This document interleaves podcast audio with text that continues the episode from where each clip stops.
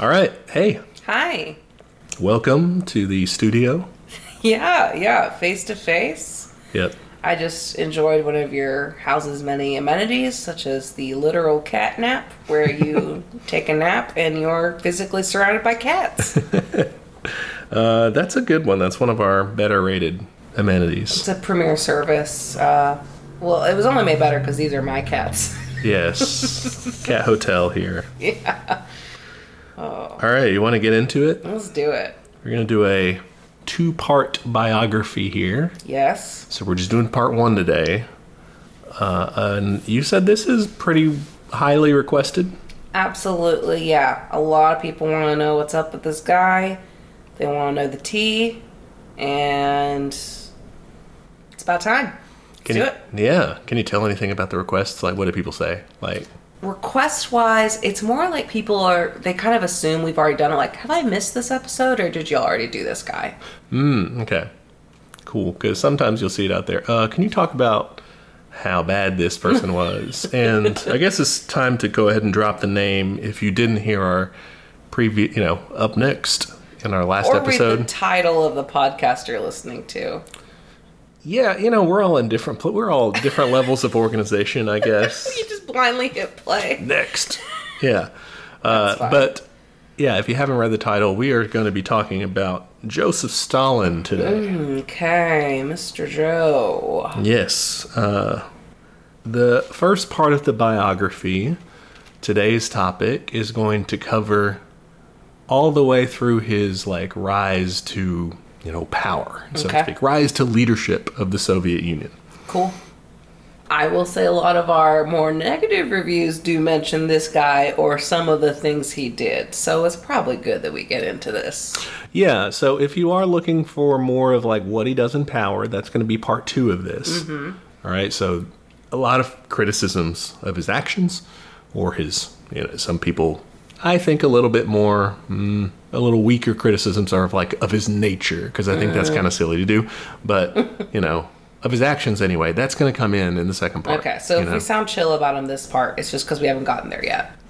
Yeah, and you know, even if you're looking for that juice, which we'll get to, we'll get into it. You can think of this as like a prelude to that, or like a setting it up. You Okay. know, uh, the prequels sort of thing. You see Anakin's decline into the dark side. Yeah, if that's your bag, you'll get some of that too. okay, but we always like to do a little early childhood stuff and like coming of age situations. So let's go ahead and get into that um, with Stalin.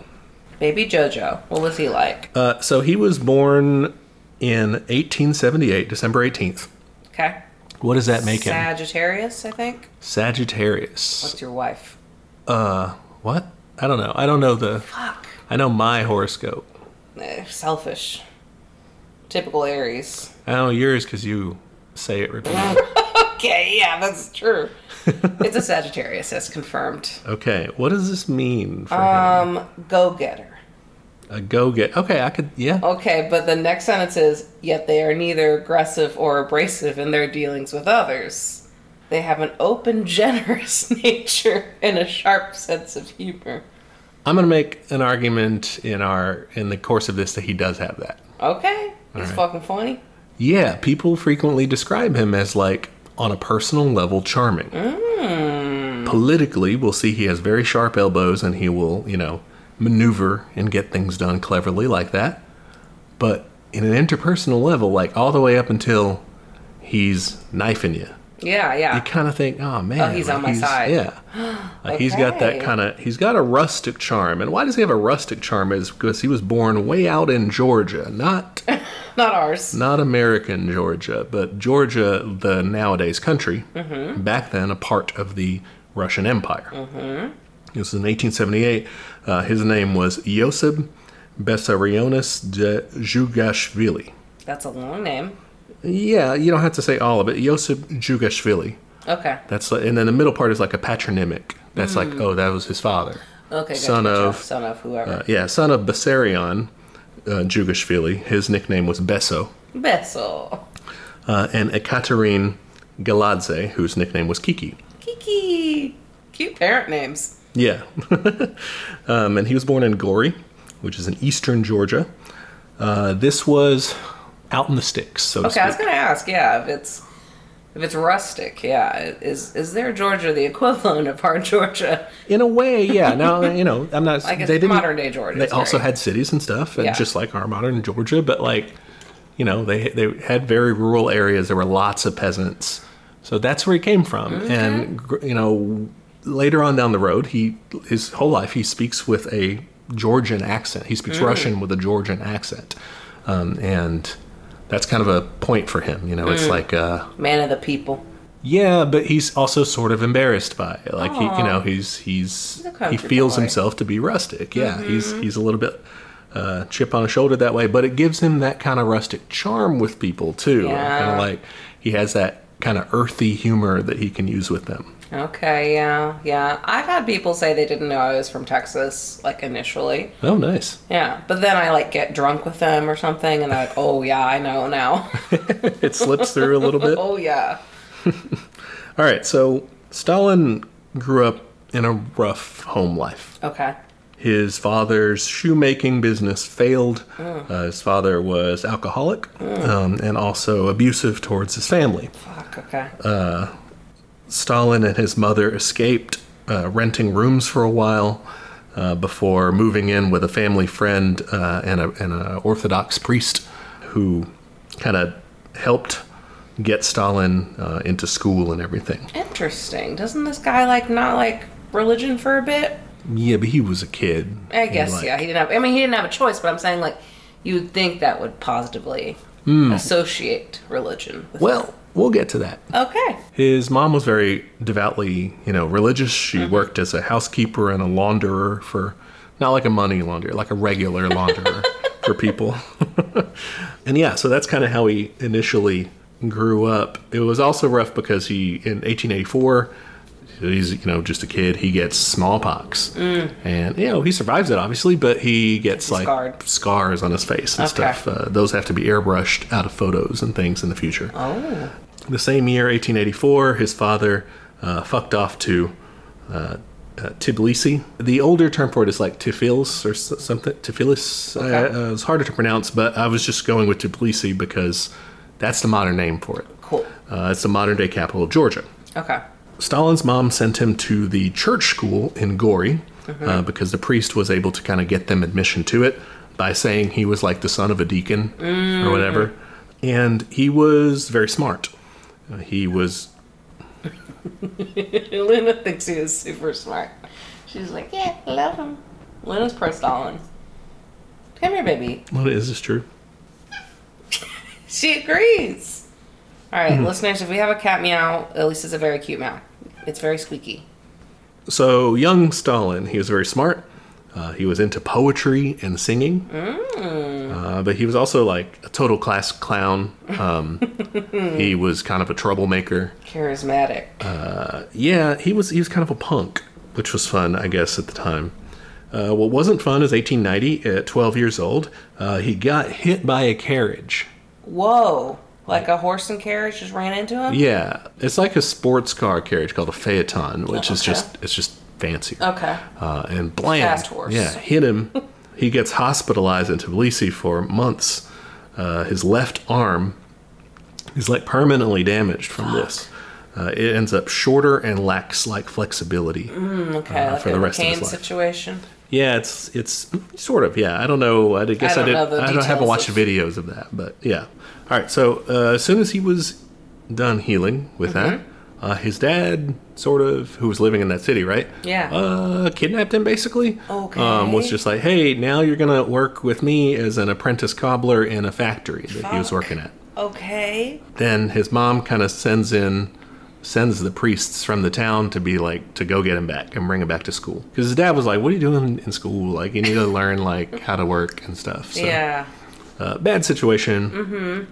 Uh, a few years later, 1894, uh, he goes to seminary. Okay. So Stalin goes to go train to be a priest. Crazy. Yeah. Uh, this was also in Tbilisi. It's on a partial scholarship because, you know, he was a smart kiddo. Again, he was a good student at first. Uh, he was into poetry. Uh, he even wrote, apparently, some allegedly good poetry. It's in Georgian. I've never read it, but, like, It's supposed to be like good poetry, according to say. poetry people. Okay. Um, it got published in the newspaper. It was kind of like um, patriotic. It's like Georgia, a very cool place, you know, Mm. Okay. that sort of thing. Okay. I mean, for context, uh, correct me if I'm wrong here, but wouldn't seminary or school have been one of? I mean, especially given a situation, but like it's it's where you go if you're very smart, right? Like for a lot of people. Yeah, yeah, yeah. It's one of the avenues out, of- Yeah. Mm-hmm. or upward, I guess, in society. It's around this time though that he also starts becoming really rebellious. Oh yeah, college years. He starts to kind of flout school rules in general, and like grow his hair long, and also starting to describe himself as an atheist. Ooh, that you can't do that there. Which is hi- a hilarious place to do it, but I Yeah. think that they're just like, Ugh, whatever. You're not an atheist. You're just being an asshole, you know. They don't Um, even believe him. He joins a forbidden book club called the Cheap Library, Okay. uh, and it's in this book club that he reads a certain book uh, called "What Is to Be Done." Mm, my guy, Lennon. Well, it wasn't Lennon's version. This is the version that Lennon liked that he named it Oh, He after. wrote his own. Remember, version. this was the uh, "Eat Meat, Work Out, Get Yeah, Buff." yeah. Oh, That one, Okay, okay. He didn't read the fanfic. He just read the original. the original, yeah. um, and it's from that book that he adopts a nickname, Koba. Okay. uh, f- like from its protagonist. I guess his name Okay. is Koba. Uh, haven't read it. Haven't heard it. Uh, he also reads another banger book in the cheap library, uh, Capital. Damn, I love a banned book club. Yes. and we see familiar roots here, right? Mm-hmm. uh, so from there, he gets involved with the first Social Democratic Party in the Caucasus. And when we say Social Democratic, remember back then, Those were the good, the good guys. yeah, Those... those were like communists straight Yeah. up. And now it sounds more moderate or whatever. He was hanging out with Elizabeth Warren. Yes, uh, he was he was doing that. he was telling people go vote. but no, no, no. This was called the Mesame Dasi, Okay. which is in Georgian the third group. So it's not the same, in, because it's not like feminism. But you know how feminism is like second Third wave, wave. third wave. That's what they mean in in the third group. It's like the third uh, big popular, Mm. you know. Uh, opposition sort of thing. You had like li- a liberal group before that Yeah, and stuff, okay. and so these are like their descendants, uh, but they're social democratic, so they're they're cooler. Um, he joins them. He's a natural leader, but he's kind of controversial because he's a Bolshevik, and so you Mm. know the Russian Social Democratic Labor Party. They had those factions, the Bolshevik and the Menshevik Yes, yes, yes. um, he got into the Bolshevik thing because he started getting really into the pamphlets of a guy who wrote under the pen name of K. Tulin, okay. uh, which, if you peel back the pen name, was actually Lenin. Aw, long distance besties. Yeah, so he started reading some Lenin pamphlets, you know, and said, "Man, this guy, he's onto something." what's up. And so that's why he was a Bolshevik. Now he was kind of like in the minority Mm-hmm. in Georgia. Most uh, of the communists there were Mensheviks. Yeah. That that kind of made him annoying a little bit I'm in, sure. in the group. He was like. If you've ever read Tulin, like he's super cool, and everyone's like, "Boo," you know. We But just want reform. yeah, but he was like really active in this. He starts attending secret workers' meetings uh, and stuff like that. And it again makes him more rebellious. Uh, he's he's more of an overall like asshole towards the priests. Some of the stories of it are really like juvenile. Like they would have their Bibles on the desks, but in their laps they would be reading Lenin and Markov and s- God. revolutionary texts, or they'd be outside and like hanging out by this wood pile and b- reading like subversive Secretly. literature. And then when the priests would come by, they just like whew, toss it in the wood pile and hide Oh My it. God. I mean, like, that's the dorkiest form of rebellion. They're like, oh, you're reading? Right? Yeah, they don't have like nudie mags or anything. they have communist literature. Yeah, which is cool, don't get me wrong, but still. Yeah, he ends up quitting, leaving altogether in 1899, not graduating. Uh, he later claims that he'd been expelled as a revolutionary, but really he he just like left. he just stopped. Um, okay. They actually asked him to come back later, but he did not. Okay. Uh, he instead leaves and steals a bunch of their library books on the way out. Okay, that's pretty cool. Uh, and so yeah, that ends his his would be career as a priest. Yeah, it wasn't really on its way to success. It's kind of hard to be an atheist priest. Yeah, that's not going to work. be funny. For a while, he works as a tutor and a meteorologist. What? Stalin the weatherman. What the fuck? Stalin the priest. Stalin the weatherman. He's a man of many hats. What's next? He's going to be a baker? Like, what?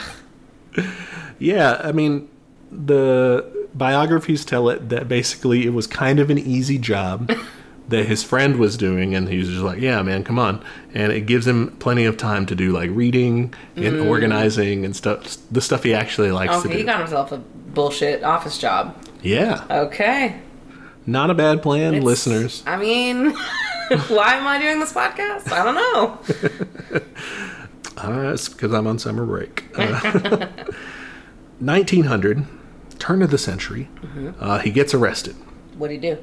Well, it's weird. It's apparently his dad uh, had gotten into debt over his taxes. So they arrest him? So they arrested him. That's shitty. They were like, well, what about your dad's taxes? But really, what the story seems to be is that that was like them strong arming him and saying, like, look how easy it was for us to pick you up off the street, you know? Mm. And kind of like, we know if you're up to bad things because he had started getting into like organizing activities Yeah. and stuff. So they were kind of threatening him. The whole reason behind that is he was running socialist theory classes.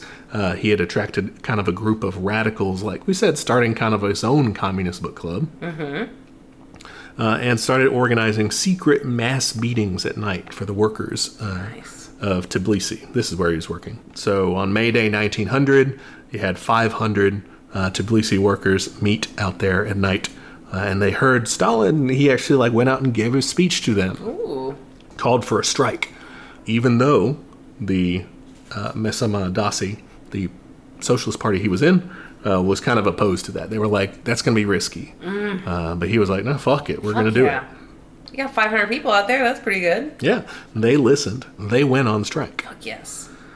Um, and it's at this point that he kind of uh, he's 22 Jesus Christ. and he makes his transition from, you know, weatherman but part-time revolutionary to full-time Okay. revolutionary, professional. The Tsar's secret police, the Okhrana, start rounding up known Marxists in Tbilisi because they're like, this strike shit's getting out of hand, you know? Mm-hmm. Uh, he barely escapes and has to live on the run from there on out. Like, he's, he's enemy of the state. Yeah. Luna doesn't like that he's enemy of the state. Why did they do that? He seems so cool. They're, they're Tsarists. Tsarists are bad, Luna. Mm-hmm. Okay. Oh, she hates czars. So when he starts out his professional revolutionary life, this is where I'm going to drop in. It's this is not a like personal life break. We'll have a couple of those, uh, but this is going to be like a personal theme because if we stopped for every one of these, that would be like it would be a two-hour show. okay. So we have to kind of condense it all into one theme, which is to say, Stalin fucked. Like he, he fucked a lot of ladies. Yeah, he got Okay. around a lot. Um, he hooked up with ladies like pretty much all the time, whether in everyday life, whether he was in hiding, whether he was in exile, even. Okay. He was always doing that. He's. I mean, he said he's charming. Sometimes the direct evidence is scant, so like they'll So like speculate. people come out and be like, "I totally fucked Stalin." yeah, or something. they'll write him later and say, "I think that this kid is yours," or the biographies will speculate based on you know a letter here or something and says it seems like he did this. It's Mm-hmm. not really you know. He doesn't have a body count official. Yeah, but there is there are enough probables out there and enough of them that are straight up provable that he definitely did a lot of that. All right, he got some. Yeah, and so it's not super important most of the time. um, I will add that this was repeatedly problematic, though. Ah. Um, sometimes he com- committed uh, what we would in modern times consider like statutory rape because of the age Oof, okay. difference. They were underage. Uh, in one instance, as young as 14 Jesus Christ. in Tsarist Russia, that was not criminal. Yeah. Uh, Our modern times would say that is bad. yeah, for sure. uh, I don't know what the discourse is in terms of like modern times versus old times, but I feel know. like it's generally still like bad, right? I like, think so. Like, yeah, like you, you'll be like, "Oh yeah, that was gross. They did have like a child bride or whatever. Like, yeah, that's bad." Yeah. Um, So he did that. I think it's definitely a strike. So, yeah, yeah. So that's in there. And you know, we'll mention occasions and stuff, but like not just oh, who was he sleeping with at that time because it's just too much. It's a lot. yeah. Okay. Professional Revolutionary time. Uh, Mm-hmm. He planned a May Day demonstration in 1901. Okay. Uh, this one was even more effective than the previous one. 3,000 workers and leftists attended. Jesus. Uh, the downside was that they got attacked by Tsarist troops. okay, yeah. So so 3,000 Zara's troops attended too. Yes. and, uh, you know, obviously the workers and the leftists provoked them. Duh. Duh, they were being really bad. And uh, Stalin himself had to flee to evade arrests Fuck. and get to safety, basically. And they, they, I believe, roughed people up or probably even killed people in that instance. yeah. by that point he gets elected to uh, the central committee of the, like the local branch the Mm. tbilisi branch of the uh, russian social democratic labor party this is the future communist party of the soviet union Gotcha. that's where they get So- their start He started out kind of as the outsider or like the, the weirdo fringe, and now he seems like he's getting really fucking popular. he's getting popular but that's like in georgia local. and in the like bolshevik like you know within Yeah. their faction but yeah hmm he's he's the big guy in georgia at that time but he's weird because he's doing this bolshevik thing they're like he's cool Mm-hmm. He he's gets results. strange because he, he does this bolshevik shit and we're all mensheviks but uh, 1901 he moves to batumi georgia Okay. uh, where he m- again moved around constantly trying to get away from people, but he was also organizing workers, printing leaflets, doing the good communist shit. Having sex. Yes, definitely. uh, in 1902, uh, he worked at a refinery storehouse, uh, you know, part of his o- organizing stuff, uh, and it caught fire. And the workers banded together to put it out. Refinery is in like oil fu- refinery? Um, No, like ore, like like metals okay. and shit. I think. I mean, probably still not super safe for a fire. I bet there's chemicals and shit. Yeah, definitely. Uh, I guess it could have been oil. I really didn't know. It just said refinery storehouse, so Mm, okay. maybe. Uh, but I was picturing like Or metals metal. and shit. Yeah. The workers put it out, Yeah. and Stalin convinced them, "Hey, we fucking put out this fire. Let's get a bonus for this. Let's demand that we get a bonus." Hell yeah. They did, and the bosses said, "Fuck that. We're not doing a bonus." and Stalin said, "Let's go on strike, guys." And they were like, "Yeah." So they, They went on should've just strike. Set it on fire again. like, oh, okay. So you wanted it on fire? Never mind. Yeah. um, and so they did a strike. The company caved and paid them a 30% increase. Fuck yeah. But then they turned around and said, oh, well, costs have gone up so much that we're going to have to lay a lot of people Oh off. my god. Conveniently, it was, you know, the union agitators, of- Super always. weird. And so they did another strike in February. At this point, the cops come in and, and break up the strike and arrest the strike leaders. Stalin manages not to get arrested there, but he leads a demonstration at the prison to try to free the strike leaders. The Tsar sends in Cossack troops, Mm, yeah. uh, so like Tsarist loyalist troops, uh, and they go in, they fire on people, they kill 13 protesters. It's called Jesus. the Batumi Massacre. Okay. Uh, fun fact: When I was growing up learning piano, I had a, a very kicky little song called "The Cossacks." it was super fun to play. I gotta say, uh, has a much darker connotation now, obviously. Yeah.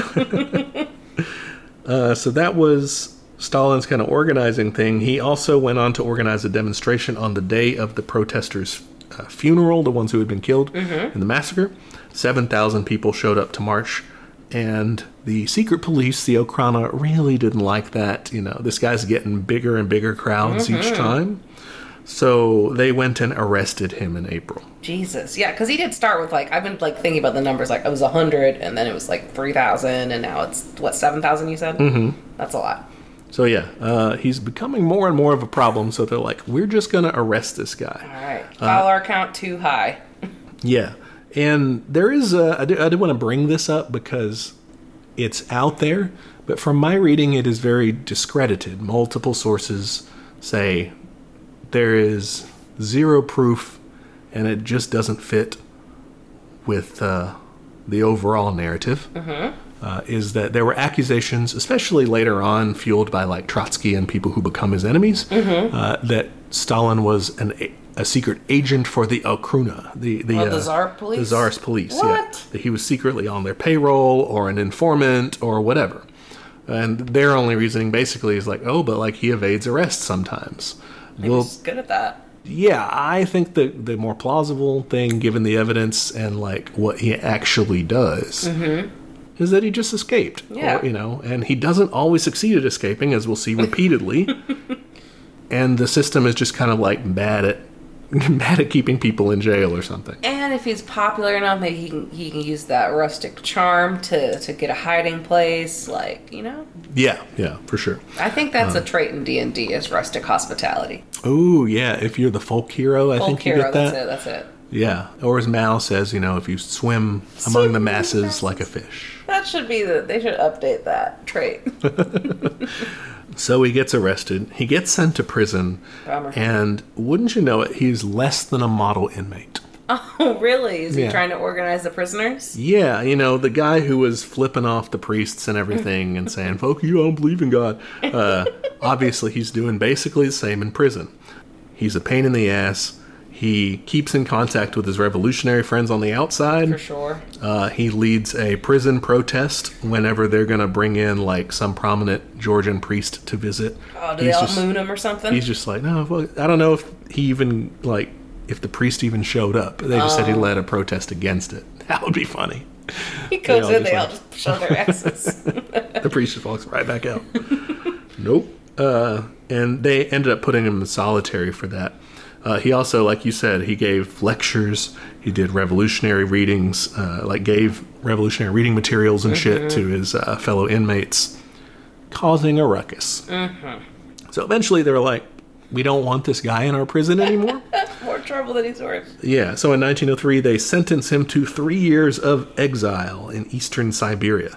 Oh dear. Siberia is just. Didn't Lenin get sentenced to Siberia and then just hopped off the fucking train? Yes, yeah. Okay. uh, we're going to see repeatedly the weakness of the system in this episode. Don't let exile people to Siberia if you really want them gone. I'm sorry. Yeah, it's it's not a good idea. They're either gonna one, hop off the train on the way, or two, all get together on Siberia and start shit there. Yeah, or just like leave once Yeah. they get there. Yeah. So this was in Novaya Uda in the Irkutsk province. It was a small town way out there, you know. Uh, And so basically, he liked to hang out and drink uh, with fellow petty criminal exiles. Mm. There were also like exile leftist intellectuals and shit. But he was like, man, those guys are nerdy. I want to hang out with like the cool kids. Mm. Okay. The workers. Yeah. He makes a couple of attempts to escape. The first one's not successful. He gets like frostbite and has to go back. Oof. Lose any toes? Uh, doesn't say. I don't think it didn't mention it anyway. Okay. But it was bad, so he was like, uh, "I'll just go back and try again." Which, Yeah. And then the next time he succeeds, he, and he goes back to Tbilisi. It, that's in 1904. That's a year. That's that's pretty quick to turn around your exile. But he will beat that record later. Okay, great. So again, don't do exile as your punishment, I guess. yeah, yeah, for real. So easy, you can escape twice. Yeah. Uh, on returning to Tbilisi, he got kind of into a, an intra party argument. Okay. Uh, he supported setting up like a separate Georgian Marxist organization, like separate from the Russian one. But people were like, I don't know, man, that sounds like kind of nationalistic. It's like not very good to like divide up. And he was like, but we're like Georgia, we're cool. We're special. Yeah. So, um, pretty much what happened is the party told him, "You can't do that. You have to recant your views. Mm. We're internationalists. We're not, you know, losers who want to do nationalism all over the place. So, so don't do that. If you want to stay in the party, you can't do that." And he, he was like, "Okay, I guess I lost." And he, And he you know, just doesn't? He just renounced it. Okay, interesting. Bit of a nationalist streak. Uh, during this time, he increasingly clashed with those Mensheviks that we talked about. Yeah, yeah. Uh, and he also worked on editing a Georgian Marxist newspaper called The Proletarian Struggle. nice. That's a good name. Yeah. That gets us to 1905. Okay. Remember what happens in 1905? Uh, I don't know. The s- Civil War. No. Oh, no, that's later. Give me, just tell me. I don't know. In January 1905, Bloody Sunday kicks off the Revolution of 1905. Okay. This was the one that Lenin called the Great Dress, Dress Rehearsal. rehearsal. Rehearsal. Okay. Yeah. Uh, it's people were pissed off at the czar because everything sucked. Mm-hmm. And so they do like strikes and mutinies and shit like that. Cool. This is the one that scares them into making the Duma. Um, Yeah, the, parliament. shitty Congress. Yeah. Okay. Okay. Uh, well, so that kicks off in Georgia. You know, it, it's really stirred up too, and ethnic violence broke out. Hmm.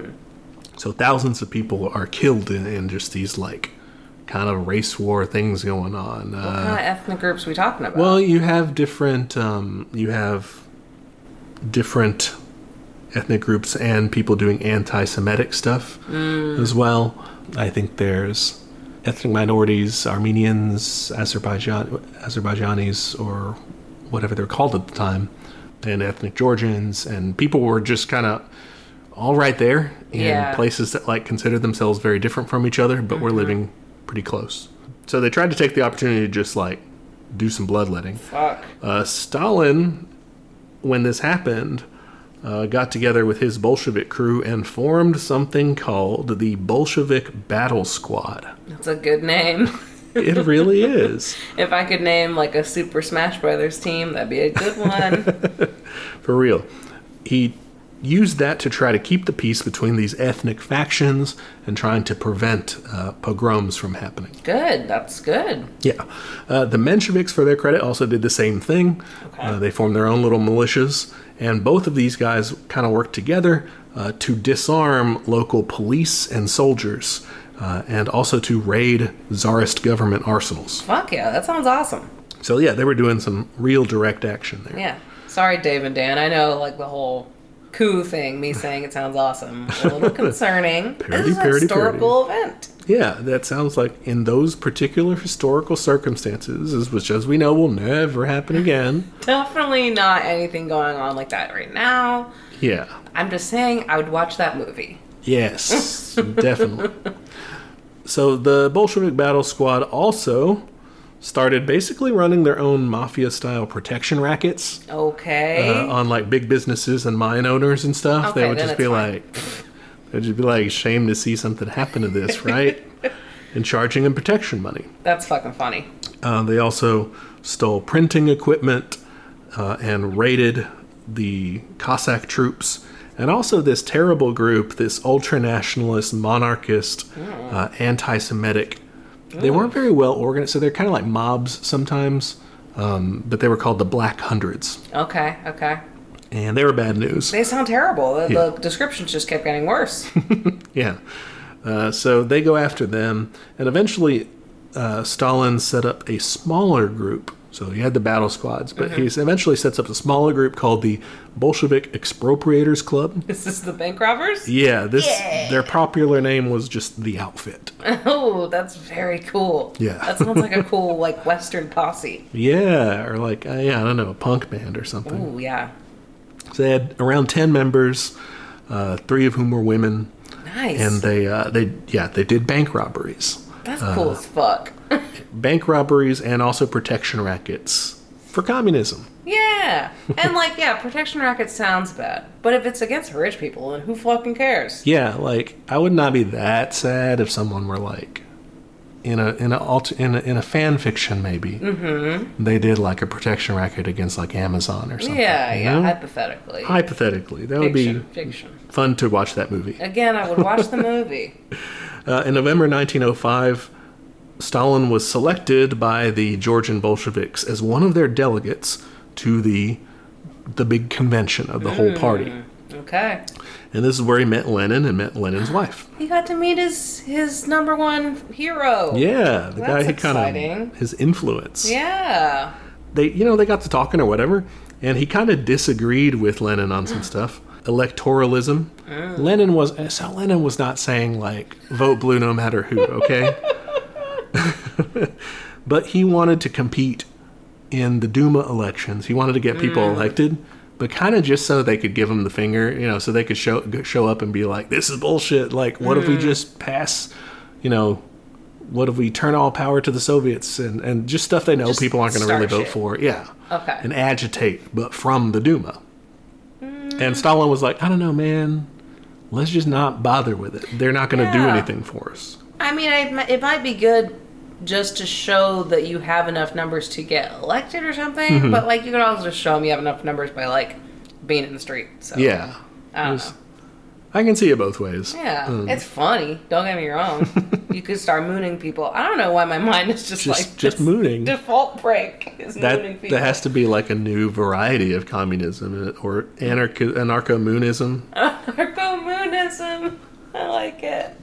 Oh, also at this convention, the party said, "Hey, so we've been getting reports that like some people are Robbing, robbing banks. banks and giving the funds to the party, and we can't do that. We don't want to get in trouble for robbing banks." Stalin like shifts his tie uncomfortably, like Yeah. weird. And the guy's I haven't heard like- any of that. in My my town. no banks robbed here. Yeah, so they tell him like stop. and Stalin Aw. and Lenin they're like, well, okay, I guess we can't do that anymore. But Lenin is like, hey, keep doing the bank robberies, man. It's good. Like, Fuck yeah. don't tell anyone, but like keep doing it. Fuck yes. So he does. All right, personal life break. All right. Uh, in 1906, Stalin got married. Uh, he was married to Ekaterin Svanidze, uh, whose nickname was Cato. She was the sister of Stalin's fellow revolutionary Alyosha Svanidze. Okay. Uh, she was, by all accounts, uh, his like true love. Oh, She was educated. She organized fundraisers for the party and helped tend to wounded revolutionaries. So she was kind of doing her own, you know, Yeah. revolutionary shit. She and Stalin had one son, Yakov, in 1907. Uh, and it's that same year uh, that she died. oh, that's sad. Yeah, they were married only one year. It was likely of typhus. There just aren't good records of Yeah. that time. Shit was crazy. Yeah, uh, but she fell like really ill Mm. and died uh, November 22nd, 1907. Stalin's friends uh, apparently took his revolver from him. He was so Oh. distraught. Uh, and he reportedly had to be pulled out of her grave at the funeral. Oh my god.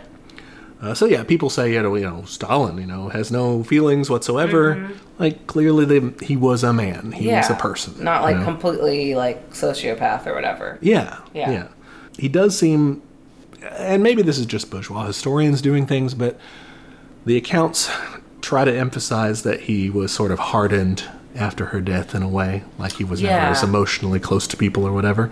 But I think he still did form emotional bonds with people, as we'll see. I mean, he continues to carry on with. Uh, Top with women later.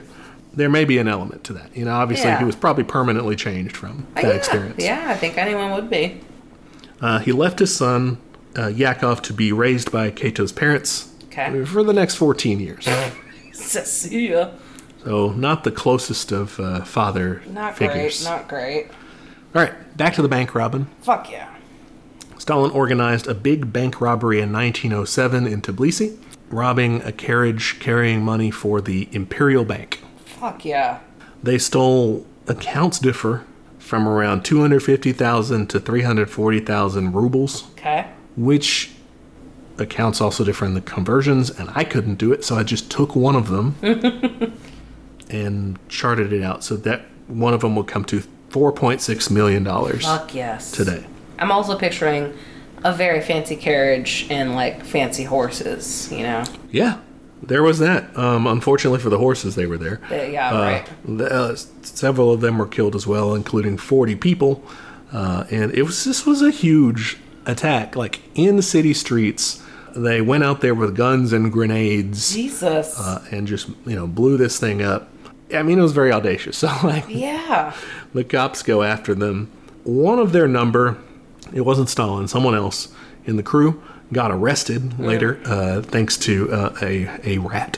Um, the Ok- someone working for the Okrana or an informant tattled on him, and he got arrested, Fuck. which led to like a funny incident where Lenin had been kind of like hiding this guy and like trying to figure out what to do with the money that they had gotten away with uh, because a lot of it was in There were some, a small portion of it was in small bills. Yeah. A lot of them were in like 500 ruble notes that were really hard and had s- like hard to exchange because they had serial numbers that they knew about. Yeah. And Lenin was trying to figure out ways to, to launder this basically when this guy he had been hiding got arrested. And so he's freaking out like, shit, I'm going to get arrested too.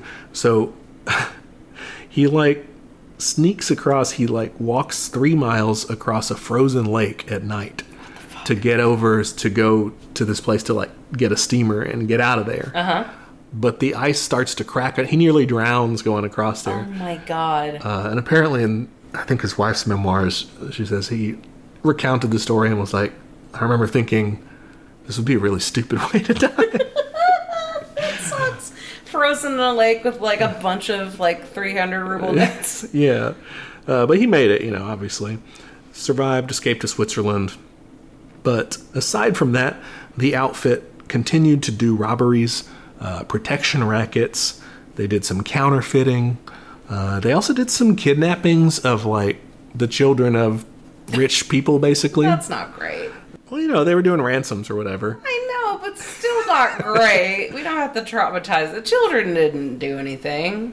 Yeah, that's true. They would say, the ends justify the means. I know, but I don't believe that. Mm, all right. Strike. That's a strike. I'm writing it Strike.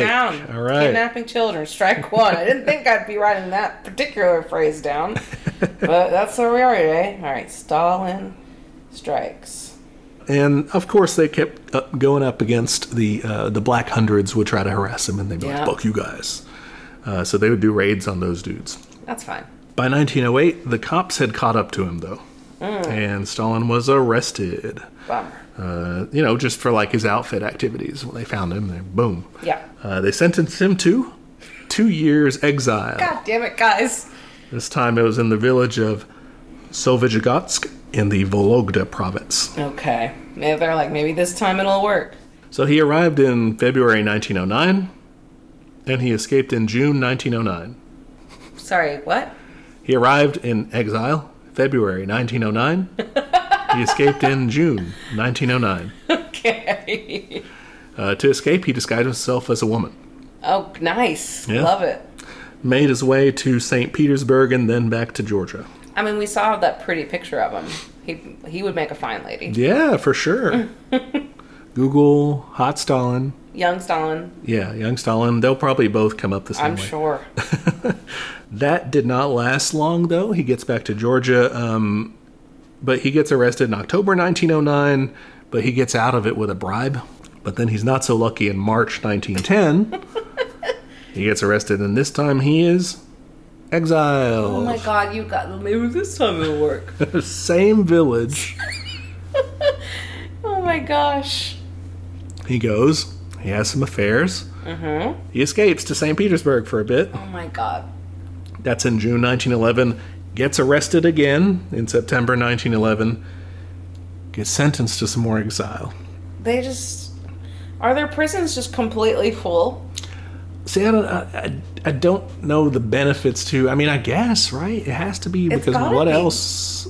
Why keep sticking to this? I don't know. I just don't. I'm glad I did, but like, Yeah, I yeah, I don't understand the logic. it's here. cheaper maybe. It's it's probably way cheaper. so, sentenced to some more exile again in Vologda. Uh, it's in January 1912 that Lenin and Grigory Zinoviev. The he's to me he's always the onion guy from Reds. I know he was a committed revolutionary and did actual things. That's who I always think of. That's gotta be a little offensive to his his memory. Yeah. Come on, guys! I do way more than eat onions and lemons together.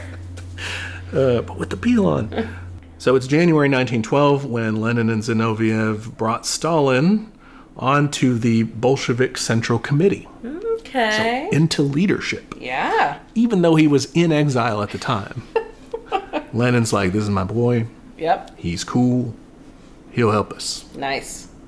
he then escaped to surprise surprise escaped to st petersburg Mm-hmm. uh, just after getting that gig so february 1912 he's like well i got places to be I gotta go. starts working on editing the party's newspaper Great. pravda Uh, but wouldn't you know it, May 1912, he gets arrested. Hmm, cool. What do you think they do to him? They sent him to exile? Three years exile in Oh my Siberia. god. He escapes in two months, goes back to St. Petersburg, plans some robberies, edits the paper. Uh, one interesting, interesting point he calls for reconciliation between the factions, the Bolsheviks Oh. and the Mensheviks. He talks to Lenin about it. Lenin's like, that is bullshit. The Mensheviks suck. We don't like them because they're Menshevik, because they believe the wrong things.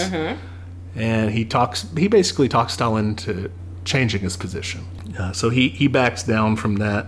And it's during this time that he writes a pamphlet. It's called Marxism and the National Question. It was about the role of nationalities uh, within like the big, huge, diverse Russian Empire, that, Yeah. like we were talking about before, right? Yeah. Uh, and they're trying to think, okay, well, if this all becomes a socialist state, what do we do? Mm-hmm. You know? Um, so that's what he wrote about. It was his first big hit. It's actually because of this, he wrote this under the pen name Stalin, which he'd been using that and like other aliases because he's always on the run. Yeah, yeah, that's true. That since this is his first big hit, he's like, well, this is like my party name now. Like, this is what people know me as. Wow. So that's why he sticks with it. Stalin, in most translations, comes out to Man of Steel. That's a pretty cool fucking name. Yeah. Okay. and in February 1913, Gets arrested and sent gets to exile? Yes. This is just a mild nuisance for him at this point. He's just like, I'm picturing him like in the middle making dinner, like, again, all right, let me go get my bag. well, this time they upped their game a little bit. They sentenced him to exile, but in deepest Siberia, way up on the edge of the Arctic Circle. Oh, fuck, okay. Because I guess they looked, you know, they, they unraveled his rap sheet. I was like, whoa. Wait a minute. This guy has never spent more than a year at any of these places. Yeah, Vologda is not the place to send this dude. So they send him way away. He does not escape till the revolution happens. Fuck. Uh, this is in 1913. Okay. He lives closely with the indigenous people there, including the Evenks, the Conti, and the Ket. Cool. Uh, he goes hunting and fishing. He's kind of an informal doctor for the community. Interesting. Not all of it's good though. This is where he was. He had the relationship with the 14-year-old. Yeah, not good. uh, had two children with her, one of whom survived. okay. uh. It's in October 1916 that things change because he gets conscripted into the army during World War One. what? They're desperate; they're falling apart, and so they're relying on prisoners too. Jesus. Okay, that cannot go well. Well, yeah, he doesn't end up there actually because he goes through the medical screening, and they're like, "What's up with your arm?" so he gets Not with the rejected. arm. Okay. Yeah, probably a lucky break. Uh, Yeah. you don't want to be in penal battalions don't and know. wars. You don't want to be in wars. Like it sucks. Mm-hmm. You could die. But if you're in like the punitive battalions of prisoners and shit, they're just sending you in to get shot by things like more so than regular soldiers. Yeah, you're, you're human shields. Yeah. So probably a good thing he didn't go. Yeah. Yes, depending on who you ask. He served out the rest of his exile. Like they sent him back. They were Mm-hmm. just like, "Well, fuck you," um, until the February Revolution broke out. There we go. So remember, listeners, that's the provisional government. Mm-hmm. Uh, at that point, you know, it's chaos. So he, he goes back to Petrograd, St. Petersburg, but now Petrograd. Just hops a train, basically, and just goes back. I want to Oh, check out what's going on. yeah. Uh, nobody's, you know, stops him Yeah. because What the fuck? They got There's a revolution. Things going on. Uh, so he starts working with the Bolsheviks again. Uh, he is like in the top leadership. You know, he's already on the central committee. They do like a vote for the chairman. He comes in third behind uh, Lenin and I think Kamenev. So he's like way up there. Yeah.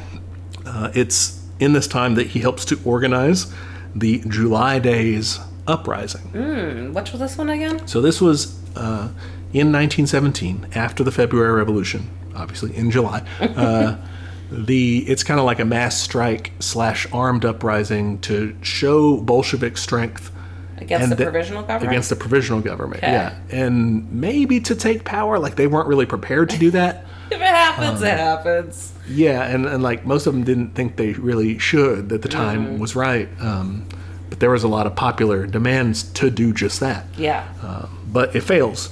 Uh, the provisional government cracks down, uh, and Stalin's actually one of the ones who smuggles Lenin to safety uh, to get him out of there Wow. uh, when that you know when that crackdown happens.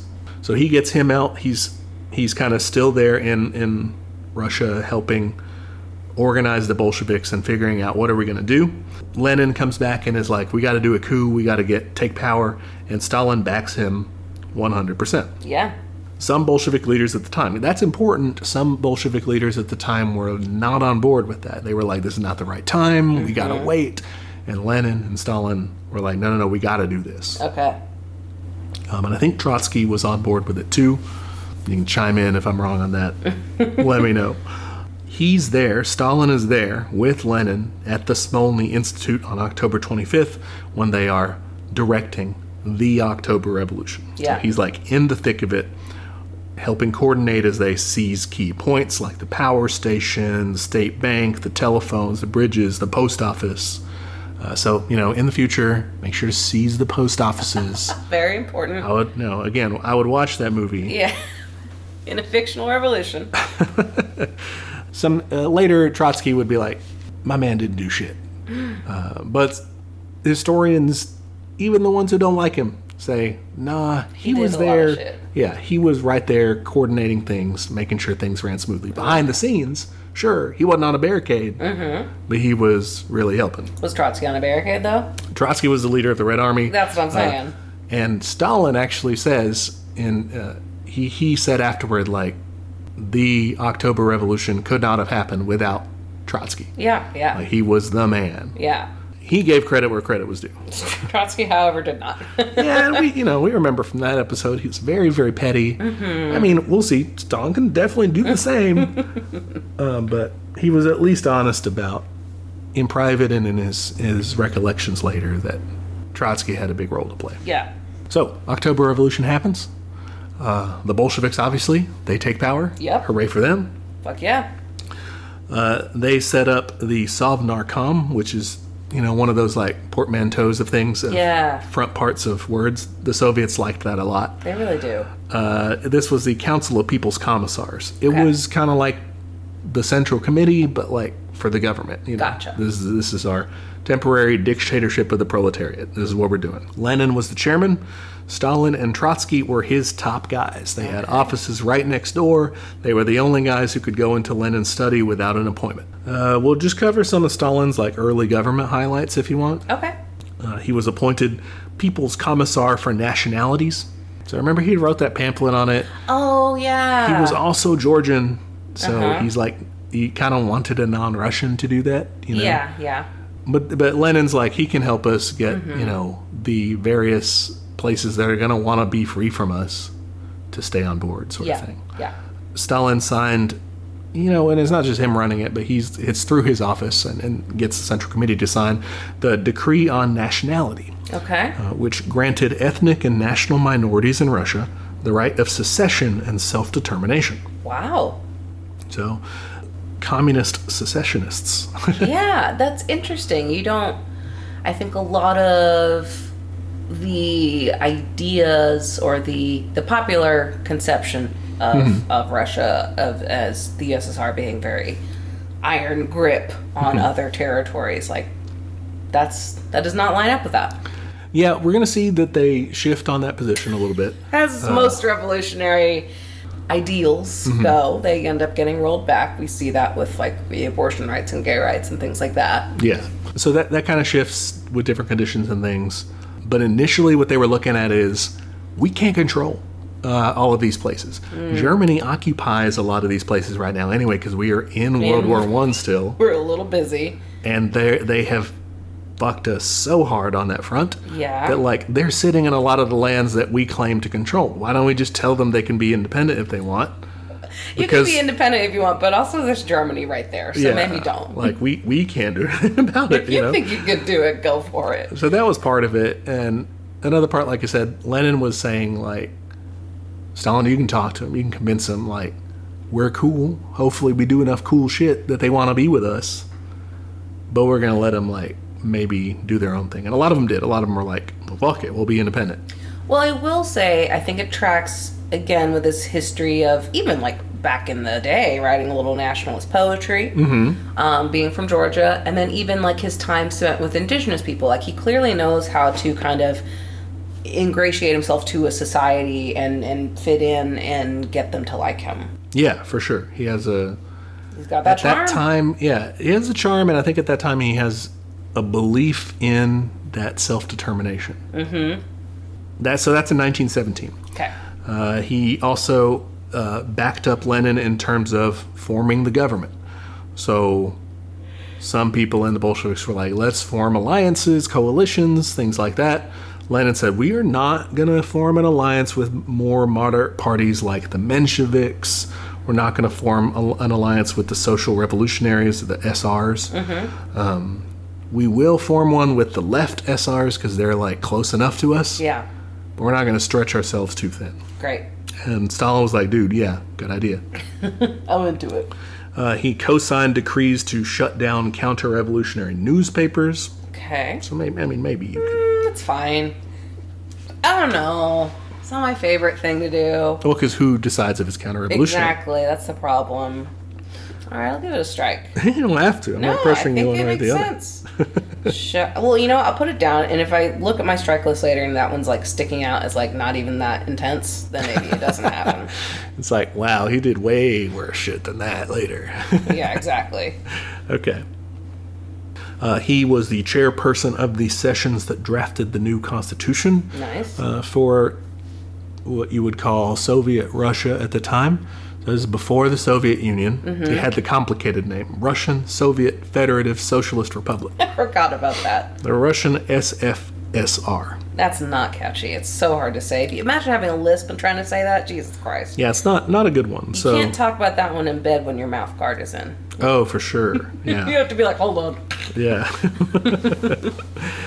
he also supported Lenin and the Central Committee's decision uh, to form the Cheka secret police. I don't like that one. That's definitely a strike. the rationale behind that was that you had to have an organization uh, that was capable of rooting out uh, counter revolutionaries, uh, in especially in the immediate run up to what's going to become the, the Civil War. Why not just arm the regular fucking people? Okay, so more of a decentralized, more of an anarchist approach to it, or people's Yeah. people's militia. Because if it's centralized like that, then you could just go after your enemies. You can do some really shady shit. Not Mm-hmm. okay. into it. Yeah. But if you just make it very widespread, like you spill everyone's shit to people. You just like are in the neighborhood and you're like, you know, so and so's against the revolution. And everyone goes, what? And they go like beat that guy up. Okay, so the government doesn't have any spies though to figure that stuff out. You just rely on people. Well, do they not even spies? It's like you have a, a liaison with each area that, like, not necessarily spies, but like talk a- amongst the people, figures out like who's cool, who's not cool. the committees for the defense of the revolution in Cuba is what you're saying. think- do that. yeah, I think okay. maybe do so do that. CDRs instead. Okay, It's a little less secret policey. got you. Yeah, no, it's it's true. It's more decentralized. I mean, it still goes to you know the government, but like I'll I'll accept buy- it as an alternative model In fiction, in fiction, right? Uh, so he supported that. You know, Lenin supported that. Not everybody. Some people. Some people were very hesitant. They were like, "I don't know, maybe this will get dangerous." Mm-hmm. But le- both Lenin and Stalin were like, "No, we got to do the Red Terror." You know, and Trotsky too. They're like, "We we got to use terror. We got to make sure our enemies know we mean business. We got to kill people. Let's do it." okay. Uh, he supported Lenin when it came to ending World War One or getting out, not ending it, but like leaving. Can we win this, please? Yeah, Great uh, idea. Why didn't I think of that? Uh, so he supports Lenin when it comes to arguing about the treaty and giving up all that land and Yeah. everything. Some people were like, remember Trotsky was like, "What if we like kind of keep fighting?" You know, and some people were like, "What if we definitely keep fighting?" Mm-hmm. And both Lenin and Stalin were like, "No, dude, we promised we would not fight." Yeah, The provisional government, they promised they wouldn't fight, and then they fought, and look where they're at. yeah. They ain't here anymore. So- we did kill those guys. Yeah, so we need to we need to uh, hold to that, and so that's what they did. I think that one's a good call. Yeah. But a lot of people were upset by it. It was harder to see in the moment that it was a good call. I Yeah, think. I'm sure. Personal life break. Oh, Uh, this is, I'll tell you the story of it. 1898, a mechanic from a peasant family named Sergei Eliluyev joined the Russian Social Democratic Labor Party in Georgia. He, uh, a few years later, had a daughter, Nadezhda, in 1901. Two years later, uh, Sergei's fellow revolutionary, Stalin, apparently saved his daughter from drowning. I don't have any details as to how that happened or whatever. I just saw it in there. I was like, weird. Weird. Uh, then they moved to St. Petersburg in 1907. Uh, and then it's in August 1917 that Stalin moved in with the family for a while in the course of his revolutionary activities. It's during that time that he grows close to Nadezhda, then 16. And then they uh, got married without a ceremony two years later in February 1919. Okay, let's see. Uh, I guess he waited that time, but geez. Well, that wouldn't have been considered as crazy either, yeah, but that's true. yes, it is. It is not you know what we would what bad from our point of view. Yeah. um, Little you know grooming or weird. whatever. Yeah, he was forty at the time, so Woof. big age gap. Yeah, for sure. Also a common thing back then, but also not something we like. So whatever. yeah. She was. It's interesting to note, like a dedicated Bolshevik in her own right. Great. Uh, First, she was working uh, as his secretary, um, where we said he was the people's commissar for nationalities. Like Yeah. he was, she was working as his secretary. Uh, but over the years, she held a variety of posts, kind of like fearing being un- in a shadow. Like she wanted to do things in her own right and not just be, oh, that's his wife. Yeah. Yeah. You know, she used her maiden name to kind of keep a lower profile and be Oh, wow. taken seriously. Uh, she also studied at the Industrial Academy starting in 1929, studied synthetic fibers.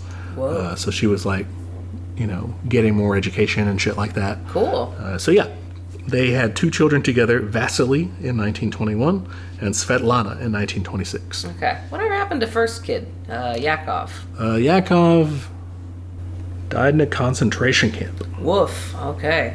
His father refused to make a deal to secure his release. That's awkward. It would be also be awkward to go talk to the that. people and say, "Hey, I got my son out. Yeah. Your son is dead." That that's also awkward. Yeah. So yeah, uh, that's his personal life break. Okay. They'll be married for the rest of this episode. Okay. this episode, I love it. All right, next up, the Civil War. All right. We anticipated it earlier. I did badly. Uh, Stalin served in the Red Army, Mm-hmm. like in leadership. He took command in southern Russia, Okay. and he wasn't great. Uh oh. IMO. That's my verdict. Um, everyone goes through an awkward phase, and to me, this is Stalin's In kind his of 40s? awkward phase. Well, just in his career, I Okay. don't know. He has a midlife crisis. yeah, I don't think he was personally more awkward at that time. Like he's got, He Yeah. just like doesn't know how to hold his gun. He keeps holding it upside down. yeah, he's lanky all of a sudden. I don't know. Some of this, his actions and shit, may have been necessary in the circumstances, uh, but some of them seem to be kind of unforced errors, unforced Okay. blunders, sort of thing. anyway, people make mistakes, so we'll, we'll take a look at what he does during the Civil War. It's not like he's one thing that to make clear Mm-hmm. is he definitely this is not an example of him being like "Mwahaha, finally my bloodlust I get to kill Mm-hmm. you know nothing like that. Um, I don't think that really ever shows through. We'll get later next episode about like paranoia and stuff like that. But people really do a number when they talk about Stalin and stuff. Oh, yeah, and they're just yeah. like, wow, this guy, you know? The Hitler comparisons fucking come out to play. Yeah. And I was thinking about it on the way over here. I was like, man, like I wish Hitler didn't exist for a lot of reasons. Like, Yeah. that, that guy was very bad, but it also like gives us an unfair, cartoonish depiction of evil Mm-hmm. that makes it really hard to talk about like nuance and degrees of evil or degrees of bad actions, even Yeah. like just even the term evil is just like very few people are outright evil. Right, yeah, and I think it's it's always the communists, always the anarchists, socialists, well, especially I think socialists and communists have to do the extra work of saying you can look at historical figures and you can say these are good actions, these are bad actions. This is just a person. Like for some reason it's always on us to say we're not trying to pick saints and sinners here. Yeah, You know? yeah.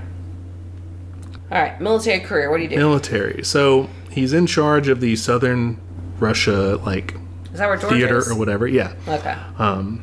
but like uh, well, it's kind of like north of Georgia because You know what's Georgia's kind really- of separate from it. Yeah, you know, has been fun is I've been picturing him with a like American Georgian accent. Mm, yeah. Because we did say it was rustic. Yeah, no, it's essentially that. Him. You know, Yeah. he's rural. uh, it's like uh, you know another an, a fellow communist rural Mm. leader was Mao. Remember, people made fun of Mao for his Oh. country accent. Yeah, yeah. So there you go. It it runs in the the traits. yeah. All right, so he was not always a great strategist, is one thing. Okay. Uh, going into this, he relied on numerical superiority, so he would just be like, "Well, we got more dudes, go attack." I mean, that would be my first instinct, but also I'm not running an army. Well, if you did that, you would take heavy losses. Okay. Good to know. Just Lenin- in case I find myself running the Revolutionary Army. Don't do that, Christine. That's self. Yeah, Lenin was not a fan of this, of course, because it was not smart, and he would get the casualty reports and be like, Stalin, what the fuck? he executed suspected counter revolutionaries and defectors. okay.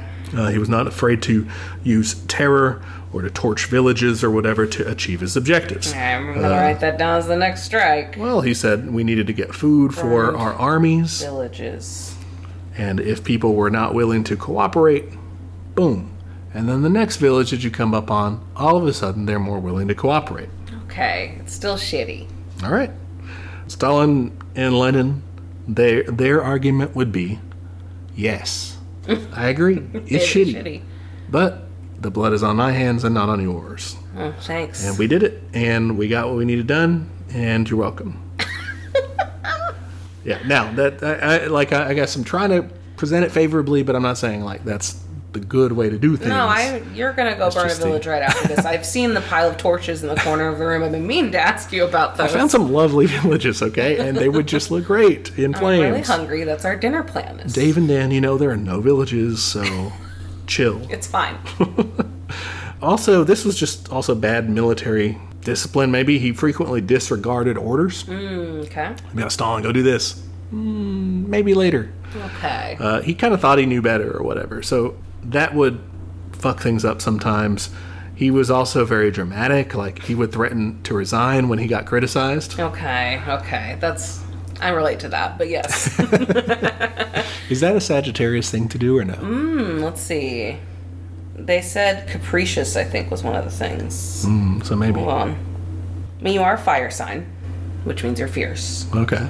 impetuous, great athletes, quite cheerful and jovial, and studious. Uh, negative side, they're reckless, a bit radical, A bit just a radical. bit, just a little bit, and somewhat capricious. Okay, all right. So maybe. Uh, he ends up getting awarded, though, the Order of the Red Banner for Okay. his service in the Civil War. Cool. Then takes us to the disastrous Polish Soviet War, which is from 1919 to 1921. Uh, this one's confusing. I recall we talked about it in the Russian Revolution episode or the Lenin I episode. think it was the Lenin one. okay. this was a bloody one, right? Well, yeah, uh, it I was mean, bloody. Uh, all the wars are, but what happened is like the Soviets wanted to take over Poland or like kind of help it become its own socialist republic or whatever. But Poland had been trying to expand westward into like the previous German held territories and south into Ukraine. It's messy stuff all around. And it's probably just like wasn't a good idea yeah. to to, to try to do this. But No. they, they but they tried. They were like, the people will join us, and then the people didn't join them. Uh, it was messy. Again, Stalin took part in this. He was again bad at following orders, Jesus, Stalin. and depending, so this is controversial. Some people say that this problem was like way wider than Stalin, and his kind of component didn't have anything to do with it. Some people say this did not happen, and then some people say no, no, no, no. Stalin didn't follow orders, didn't go help in this key battle, the Battle of Warsaw, Mm-hmm. and so they lost. Mm. So I couldn't tell. It's whatever. They lost anyway, and they probably, you know, they, they may have just like been worse off for winning. So Yeah, I don't yeah. know. He probably still was bad at following orders overall. I so. mean, the whole campaign seems like a bad idea right now. Like, you're kind of busy with, like, a civil war and shit. Maybe you don't go poking around in other countries right now. Yeah, well, this was the reason this kicks off is because in 1919 they had really they had finished the main thrust of the Civil War, so they Mm. Okay, felt okay. like they had enough room to kind of do this now, Okay. but they didn't, and they lost. You could have just spent time rebuilding those villages you burned down, but you know, that's fine. Uh, so either way, regardless of what happened, Lenin and Trotsky chewed out Stalin Yep. for his performance there, and Stalin said, "Well, fuck it, I'm resigning from the military." But they were like, I mean, the war's over. That's yes, fine. Act. That's a do it. great idea. Yeah, so they, they grant his uh, his demission from the military. Okay. He's done playing soldier. Mm-hmm. Good. He didn't seem very good at it. Yeah, not the best. Fierce, but capricious. very true. Typical SAG. All right, so some more government stuff now. Stalin steadfastly sticks by Lenin in decisions. Uh, remember, Lenin does the new economic policy, the NEP, Yes. Is this the five-year plan? not the five year plan. Okay, I get those mixed up. This is before that. The NEP was, remember, the one that was like do a little bit of state capitalism sort of thing. Yes. Okay. get things kick-started, build up productive forces. Trotsky and others that followed him were like, I don't know if that's great, and they also uh, uh, advocated abolishing trade unions. Oh. And Lenin, with Stalin's help, was like, no, let's not do that. Yeah. Let's stick to the NEP. Let's let there be trade unions, that sort of thing. For sure, let there be trade unions. Well, and they, they eventually, you know, changed that to where the trade unions don't really have much of a say. But at the time, that's what they were doing. Okay. I like to point that out, and these sorts of like um, intergovernment, inter-party sort of debates, because it's not like these guys were all like, "Hey, it's my way or the highway." Did they take Trotsky out and shoot him? Not yet. Not yet. all right, later. later.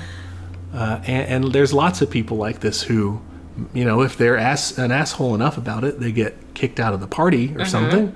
But they don't just get like run over or shot or whatever. Yeah, there's been multiple instances of people convincing other people to get on their side. Yeah. So it was a, I mean, not the typical process we think of with government, but there was a process of, of debate and and moving forward. Yeah, a different form of democracy Mm-hmm. because it's not like two parties or multiple parties that are like competing with each other or something like that. It's within the party having these debates and then figuring out what are we going to do and then doing that. Yep. Democratic centralism.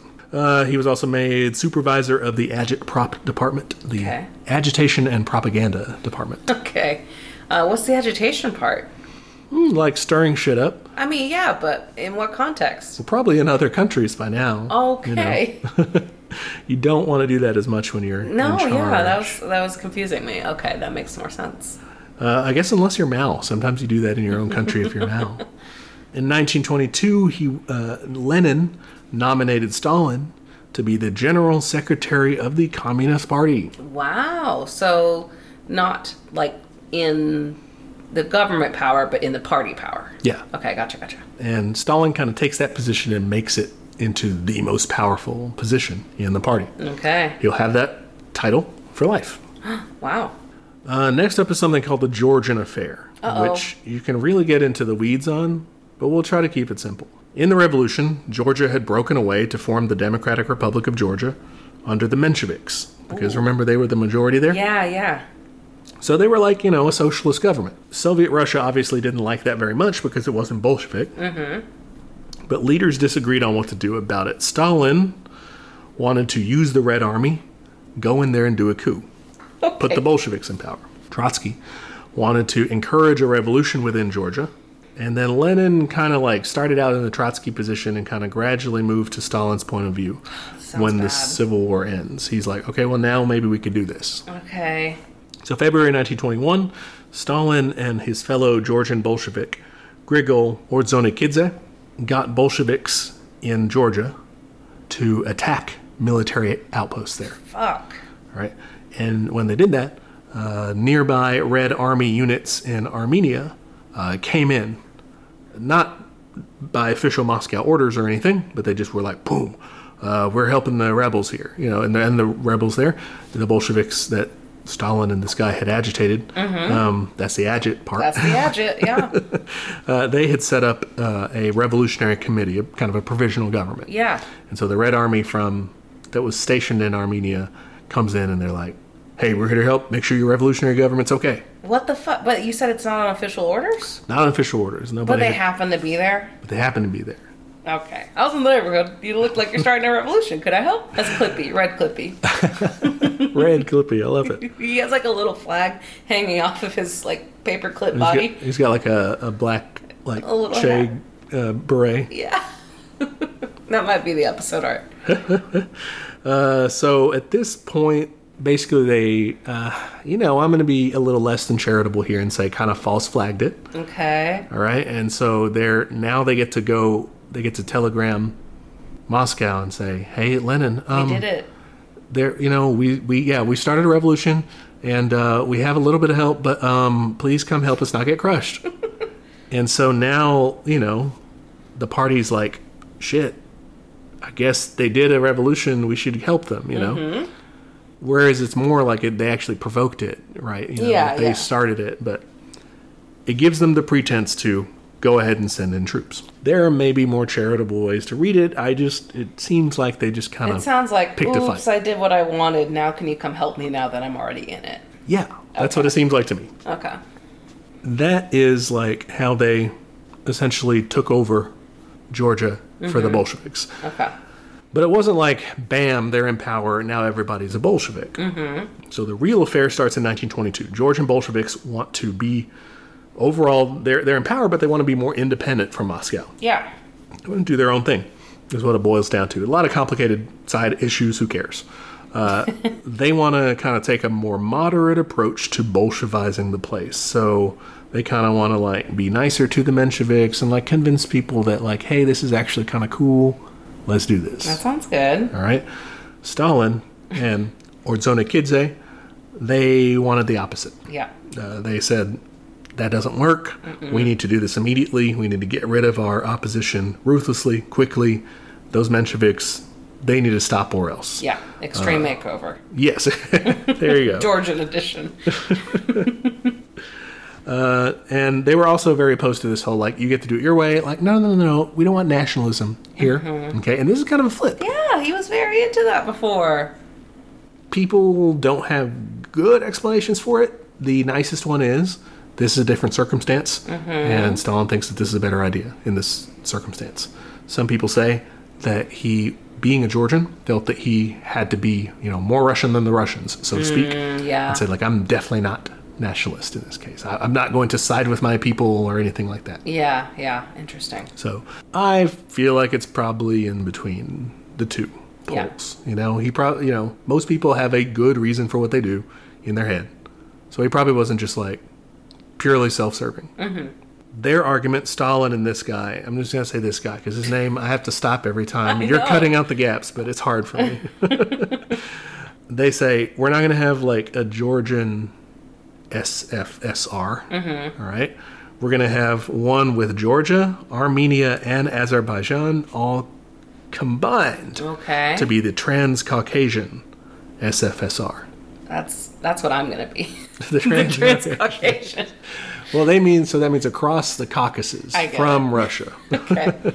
It's like a satellite group kinda. yeah, but they're all going to be combined. So their idea is that no ethnic minorities in any of these countries can be oppressed within that country Mm-hmm. because they'll all be together. Interesting. I don't know if that's gonna work. You can't just tape some countries together and call it a day. Well, there was big disagreement in leadership about this too. Uh, and there's conflicting reports, but in any case, Lenin is kind of again caught in between different people's positions, right? In this case, uh, Trotsky and Stalin Of again. course. I'm picturing a sitcom with the three of them, like Three's Company. and he's like, I just don't know who to choose. Yeah, there's a lot of maneuvering going on during this time, and it seems like Stalin and his guys kind of end up succeeding in presenting the story to Lenin in a positive light. Okay. Like, hey, here's what we're doing. It's not so bad, you know, to kind of get him to support their position. And they also succeed in kind of keeping Trotsky out of the loop sometimes. Mm. Bummer. Another factor here is Lenin's health. He has a stroke in May of 1922, his first stroke, Yeah, okay. his second one in October. The Central Committee, at that point, when he's recovering, they limit his contact with other Soviet leaders. They limit his dictation time. They try to, like, because, you know, Lenin, he's going to be constantly trying to work. And They're like, dude, You're can't. gonna die if you do that. Yeah, so they outvote him basically and say, no, no, no, you're going to rest. Oh my god. Uh, so he couldn't be as involved. But during this time, Stalin was Lenin's like main connection to government affairs. He was always visiting him, trying to keep him as up to date as he could within those restrictions. Yeah. So I would say they're best bros, but Lennon apparently talks shit about him, not even just in the Testament, but like to his sister, um, to Lennon's sister. He he, he said, uh, To Stalin's sister would be funny. Your brother sucks. but he he said he's not intelligent. Oh, Uh, just called him a dumbass. this dumbass keeps coming to visit me. Wish he wouldn't. Well, you know, I mean, Lennon, prickly, could be elitist, that sort of thing. That's true.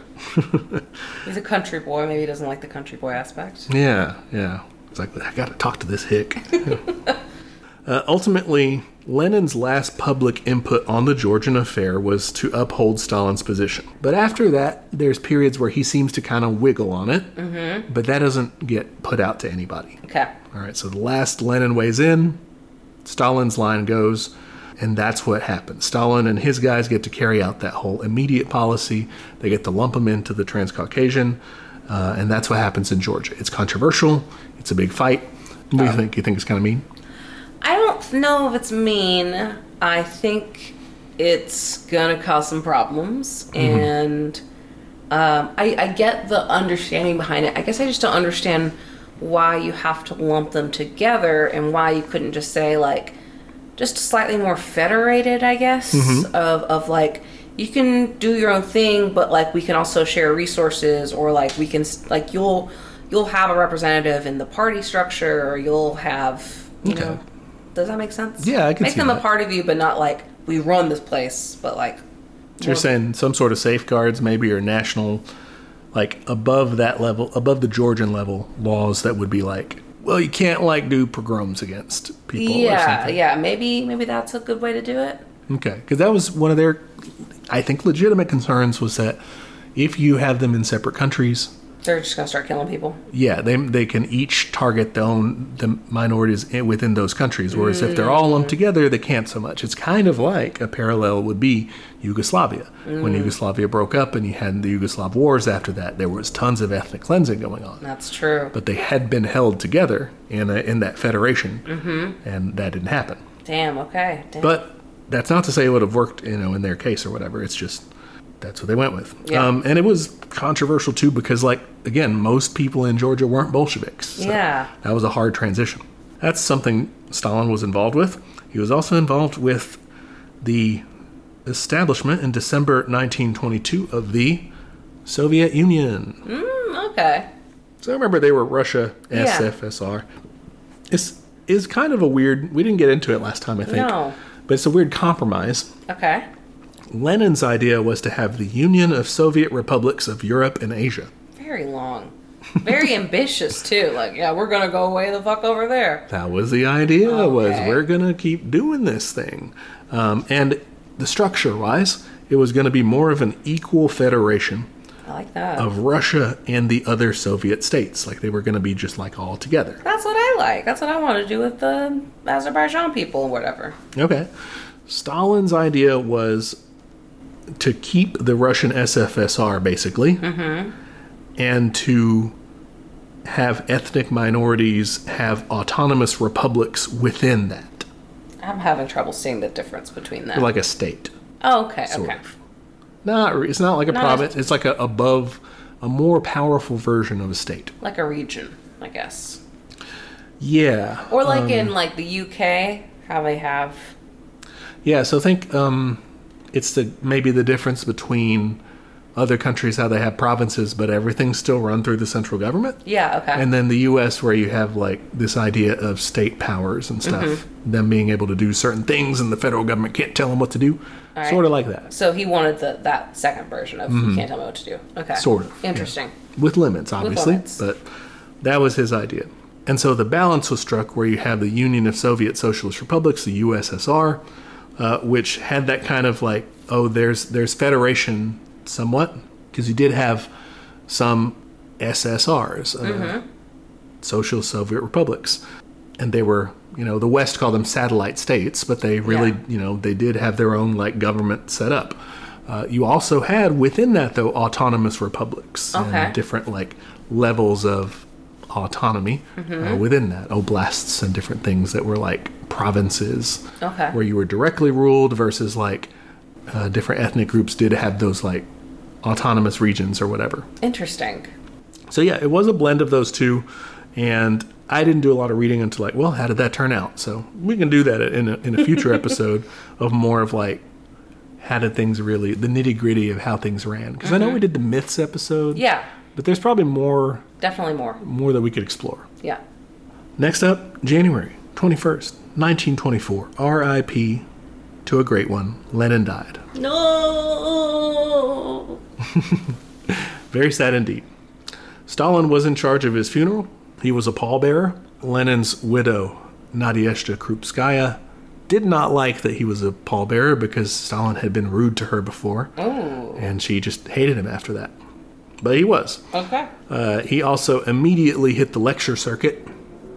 He went down to Sverdlov Communist University uh, and gave nine lectures on the foundations of Leninism, Wow. Okay. kind of to show everybody, yo, I'm Lenin the and guy. Mm-hmm. me, we're like this. You know, it kind of has a setback though. May 1924, they go to the party congress, and they there they break out a little document called Lenin's Testament. Oh no, this is where he shits talk Stalin. Yeah. Okay. And they break that out. They don't read it to everyone, just like the top guys there, right? Okay. They don't like put his whole ass on blast. yeah. and yes, it was really mean to Stalin, also to Trotsky and other people too. Like Okay. Lenin could really talk shit. Stalin was super embarrassed and he offered to resign, oh. uh, but they were like, "No, dude, no, uh, stay on board." Lenin literally just died. We can't get a new cares? leader in here and have chaos. Like, you know what you're doing, and we're all also working together on this. Like, this is a we need everybody on board kind of time. That's a pretty mature response. Yeah, sort of, except for they immediately start like trying to Factional. figure out all the factions. Okay, Yeah. never mind. We're all working together here, and then immediately go leave to start groups. Yeah, I think they just thought it would have be, been unseemly to kick him out, like vile Lenin. PR-wise. Yeah, you know. So, Stalin, General Secretary, starts consolidating power by putting people who agree with his way of doing things in influential positions. That'll do it. Yeah. Alright. So general secretary is like what? Big big Kahuna. Kind of, yeah. It it's initially starts out more of a record keeping thing, but um, quickly, si- one of the Oh, he's Thing- in the party still. General secretary. and the of party, yeah. But one of the the powers of that that he develops into the super powerful thing is putting people into certain positions. You know, and as you do that at the ground level, you end up with way more votes when you come down to that democratic centralism stuff because and this is you know you can read it as very manipulative how evil or you can read it as just like common sense like unless i'm an, a member of the american democratic party i'm not going to appoint people who fundamentally disagree with me to Yeah. positions of power That makes sense. Yes. unless I'm designed to try to lose. Like I'm not going- Democrats. yeah. I'm going to hire a Republican in this. Well, good job, you idiot. Fucking dumbass. So Stalin, not a dumbass, doesn't do that. Uh, he promotes people who agrees who agree with him. Yeah. He tended to favor newer party members uh, and people who are from worker or peasant backgrounds. He identifies with that more Mm-hmm. sure. than like you know egghead intellectual types. And over time, this turns the party more and more in his favor. Yeah. Yeah. Another big deal right after Lenin's death was all that political maneuvering that we were talking about, right? Yeah. Uh, these are shifting alliances. They are super complicated and tend to be petty, but we're going to try to just whoop, streamline through it. So who was like in charge after London? Was anybody in charge? Not any one person. Okay, it was all split up. Like everyone kept their current jobs and they just like took whatever his duties were and kind of divvied them up, I guess. Yeah, basically, because I Okay. mean, and that's already how it had been. Uh-huh. 'Cause he was the sick. chair of the of the of the central committee or whatever, and So the central committee just kept going basically. yeah, Mm-hmm. Okay. and just yeah, divided up the work differently is a good way to think of it. Okay. So Stalin formed a troika, a trio, an alliance with him and Lev Kamenev Mm-hmm. and Grigory Zinoviev, who we mentioned before. Onion man. yeah. against Trotsky and the left opposition. Okay. This we talked about in the Trotsky episode, but basically they saw the economic policy, the NEP, as too capitalistic. Mm-hmm. They wanted to do more socialism faster. The left did. The left Okay, did. makes sense. All right. Uh, so that's what Trotsky was trying to do. Sounds good But to me. Stalin and Kamenev and Zinoviev were like, no, like we don't like Trotsky. Uh, this was they basically teamed up like this and used it to their alliance to sideline Trotsky, uh, in that in those immediate years. They could just outvote him on everything. Okay. yeah. Shitty. Stalin also was pretty clever about this. Um, he used Kamenev and Zinoviev kind of as shields. So, like, they were more extreme, more harsh toward Trotsky in public. So you could be like, oh, that was them. I didn't say that shit. Kind of, yeah. So they went out there and they were like, let's kick Trotsky the fuck out of the party. This guy's an asshole. And Stalin would be like, whoa, whoa, whoa, whoa, whoa, hold on. He's a good comrade. He's just wrong.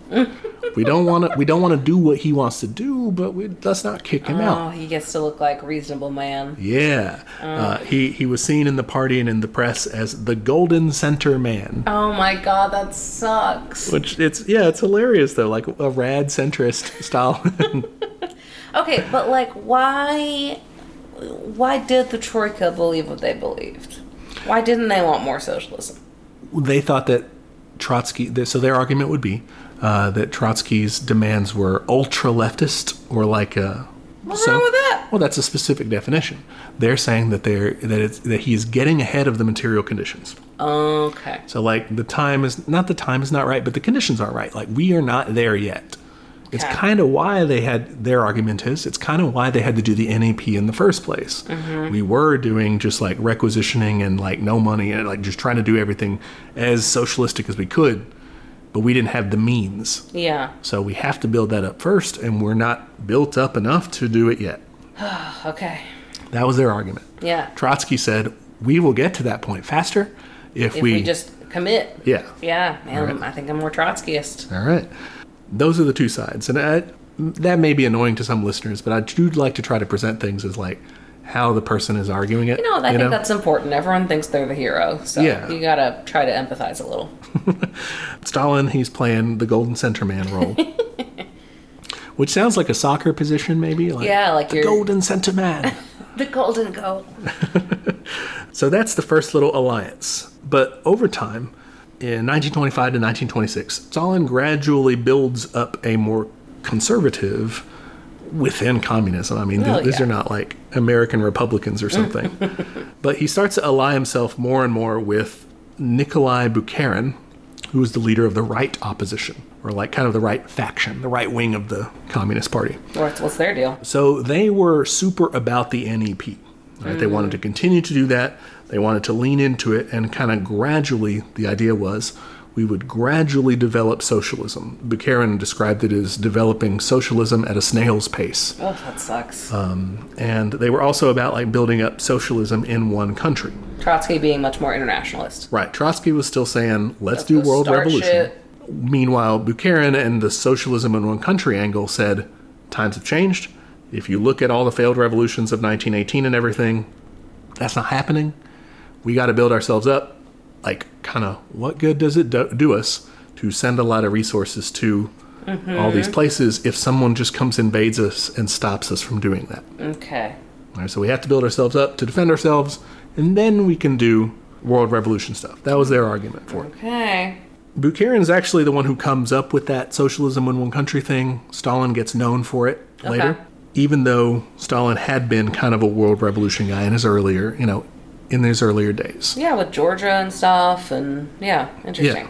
Yeah. Uh, so he starts doing that alliance and, and basically gra- gradually gets too right wing for Zinoviev and Kamen- Kamenev. Okay. and they're like, ah, this fucking sucks. Like, maybe Trotsky was right. You know, we should do more of that shit. So they join him in kind of a left wing united opposition, is what it's called, against Damn. Stalin. Friends ditched him. Okay. Or they would say, He Mm-hmm. Stalin ditched ditched them. us. Yeah. Uh, so it's Stalin and Bukharin versus Zinoviev, Kamenev, and Trotsky. Of course, Karen's the conservative one.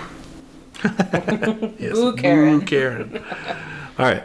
Uh, by December 1927, Stalin's alliance, uh, him and Bukharin, were able to kick Trotsky, Zinoviev, and Kamenev out of the party. they it. said they're doing factionalism. They're trying to split us apart. You guys are also doing factionalism. They also had their own faction. That's true. but they said it's their fault. Okay. So they kicked them out of the party. Oh. Okay. Uh, Zinoviev and Kamenev caved, and they're like, "Oh no, no, no! Sorry, Sorry. please, please, let us back in." Oh fuck. They admit they were wrong and they're readmitted six months later. These are fucking fake ass friends. Do not trust Zinoviev and Karnev with anything. They're gonna fucking betray you. Uh, they were forever kept out of leadership at that point. They had I like mean, mid-level yeah. roles. Uh, but Trotsky said, "Fuck it, no, I was Exiled. right," and yeah, gets exiled. Hey, we know it's not a big deal. You can just come back in a year. Right? Yeah, except all the way out of the country. so that left just Stalin and Bukharin, but they gradually drifted apart too. People differ on how they like to explain this. You know, your more cynical, you know, more anti communist types will say, Stalin was paranoid that Bukharin was a threat to his power, which is probably an element to that, to be honest. I mean, Probably. he's a shrewd politician, he gets it. But the, like, why would you do this for a real reason of policy? Uh, explanation is that Bukharin was solidly like pro NEP, right? Like he wanted to keep doing that. Uh, and he kind of, as he espoused that view, he would say things like, you know, the kulaks, the uh, people erroneously call these guys small peasants, but a peasant means like You don't own anything. that you well that you own land that you work, right? yeah, yeah, yeah. you can't be a small peasant if you're hiring someone else to work your land. Like, how are you a peasant? and that's what these guys were. Like It's they, like small business owners. Here. right? Like they're not running a humongous plantation, but they have enough land and have enough resources to where they're hiring people to work it. Mm-hmm. That's a kulak. So I would characterize them more as like a small rural landowner or something Yeah. anyway. Little, you know, aside whenever you see like, oh, they seem very nice. Why would you go after them? It's like, hmm, they're not that nice. Anyway, he would encourage those guys uh, to enrich themselves. Like that was the whole way this was going to work. Is like everyone's trying to get rich and everything, and it's very capitalistic. Yeah, I don't like that. And he kind of increasingly, This you is know, Karen? drifted. Yeah, that's New Okay. Karen. Stalin, meanwhile, in the face of a grain shortage in 1928, uh, was, you know, pretty bummed out about how the NEP had done, Mm-hmm. right? And he's like, we, we're really behind. We need to industrialize. We need to catch up fast to the other capitalist countries. Yeah. So he said, We got to do rapid industrialization, forced collectivization, five year plans. Does this sound familiar Uh, yeah. to what, So what Mao did? well, to what Trotsky and them were Oh, saying? fuck, that is what they were saying. Fuck, okay. You should call him back and be like, hey, I'm sorry, you were totally right. Karen's Yeah. stupid. Please come back. So basically, he changed his position to Oh my go gosh. exactly to what the left opposition had been saying. That's very annoying. Yeah. I mean, I'm His- glad it's a better position, in my opinion, but like, annoying that you had to kick people out. You couldn't just like fucking sit down and figure this shit out on your own. Well, his and his supporters would have said Trotsky and the like were wrong to support that decision in those conditions then. A year ago? Yeah, they would have said that you know the conditions are different in some way, and Oh then my gosh. now they're now it's correct to do it this way. Those are, but those are such broad ideas that I don't think, you know, I think that would still hold up. Okay, yeah, that would be your criticism of it. It would be. It's like that's that's a very general approach. Like, do we want to go a little more capitalist, or we want to go a little more like industrial and centralized? Like, duh, there's obviously one right answer there. See, I think it does depend on conditions, though. Like I think the NEP may have been a good idea when it first started, mm-hmm. and then at some point, so this is just a question of where you draw the line. At some point, to me, it seems like you got to figure out. Okay, we have enough to work with. We can start doing, start going real fast with it. Right? Yeah, And so the argument then would be Trotsky or Stalin or somebody got it wrong in terms of like where to draw the line. But you're saying more, you lean toward, you don't have to draw that line anywhere. You don't have to do the NEP. You can just like, bam, hit it. I think so. Okay. I, I think I have very little trust in things that are like, oh, we'll do it later. Because like, when has that ever happened?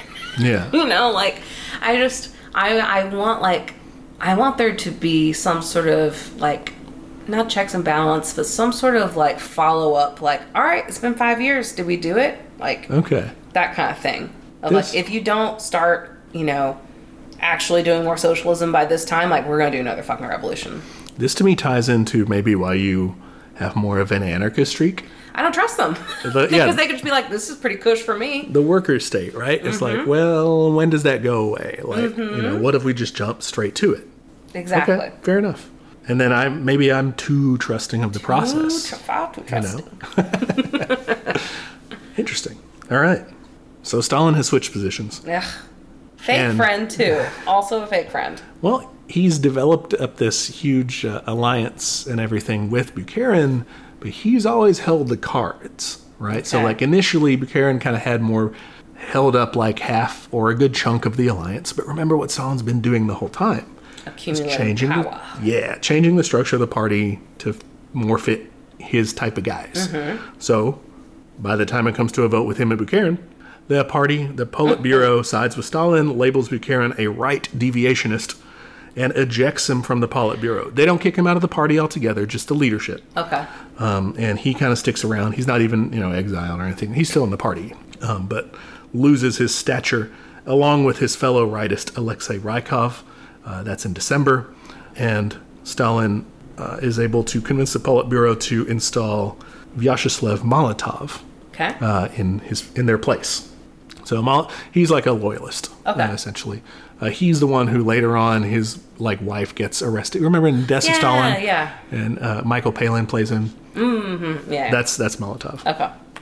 By that point, that's in 1929. By 1930, the Politburo is increasingly dominated by Stalin's allies. So this is when he's like, you could say, sort of unchallenged. Yeah. You wouldn't say he's a dictator per se, because he's. It's not like there there's like a, a governmental structure. That says this guy is in charge. Right, yeah. But he is definitely 100% in the driver's seat at that point. There's still room for people to, like, you know, disagree somewhat or hash it out in in the within the party at this point. Um, but as we'll see, you know, next time he's going to kind of go off the rails in terms of dealing with some of the challenges, and, and we'll take a look and see to what extent could someone justify some of them s- which ones were unjustifiable altogether. Mm-hmm. Uh, there, I think there's a lot of degrees there, basically. Okay. Okay. And some of them are just like, nope. No, that's a bad one. Yeah. and then some of them are like, if you believe that explanation, maybe, Mm-hmm. you know, then okay. You know, if that wasn't happening, then what you did was terrible. You know, there, Yeah, there's yeah, all yeah. these sorts of kind of nuanced positions. But I think that's where we'll leave off for today. Okay. It's kind of like now he is He's in the driver's seat. he's in the driver's seat. He's ready to go. He's risen to quote unquote power. So, like, why didn't Trotsky also appoint people to, like, get himself some more power? He wasn't general secretary. Okay, so he just couldn't. Yeah. That sucks. So general secretary got to kind of intake members and place people and stuff like that. Yeah. See, that's a little shady. I don't. I don't mind. I think it makes sense to only to want to surround yourself with people that you like. Like, I can't super fault him for that, but I think the lack of democratic process within that is kind of shitty. Okay. Like I think it should have been more like, oh, you want to join the party? Like, cool. Let's all like take a look or have a committee maybe because we don't have time to ask everybody to come sit on this meeting. Yeah. But you can have a committee from like a wide variety of like both hierarchy and places and whatever, Mm-hmm. and they look at this person and be like, all right, were you involved in any like shady shit? Were you on the counter-revolutionary side? Did you do some bad stuff? No. Okay, cool. You're in. That kind Yeah. of thing. Like I feel like it should just be more of a Like an a- open and localized process Like a panel interview sort of thing. maybe yeah, maybe not panel. I mean, I would rather have it all be fully democratic. But if you're going to have this big party organism that's probably hard to run, then I could see doing that. Mm-hmm. Okay. but it shouldn't just be one guy. Well, their argument, I think their justification would be, Mm-hmm. we did that, but we took it like we that's one step removed. So we did have the meeting and we decided who's going to be the guy to do this, Mm-hmm. so that we don't have to have the multiple meetings every time they bring a member in. Yeah, And then if we don't like what he's doing, we're going to be like, hey, you fill this all up with assholes. Like, Mm-hmm. you're no longer the general secretary. We're going to be do someone else. Mm-hmm. but if he filled it up with all assholes, nobody's going to do that because they're all assholes together. Yeah, that's they're not true. going I to kick think- themselves out like, man, we are a bunch of assholes. We you're should right. leave. You got us. that's true. That's true. So maybe that's a weakness of arranging it that way. Yeah, I'm not a fan of that. I just it seems like you have you have too much power centralized on one guy. So instead of general secretary, you'd have an X number of little, like a, a committee. a committee that can approve people to join. I mean, I'd rather just have it completely localized of like, all right, like like Cuba's kind of like localized Do we think this na- guy's all right? election Yeah. to national election. Mm-hmm. To me, that's a better system. And I know Russia's very big, and that obviously has its challenges, but like True. to me, that seems more fair. Okay. Maybe could have worked. All right, do you want to hear my strike list so far? Sure. Yeah. All right, kidnapping children.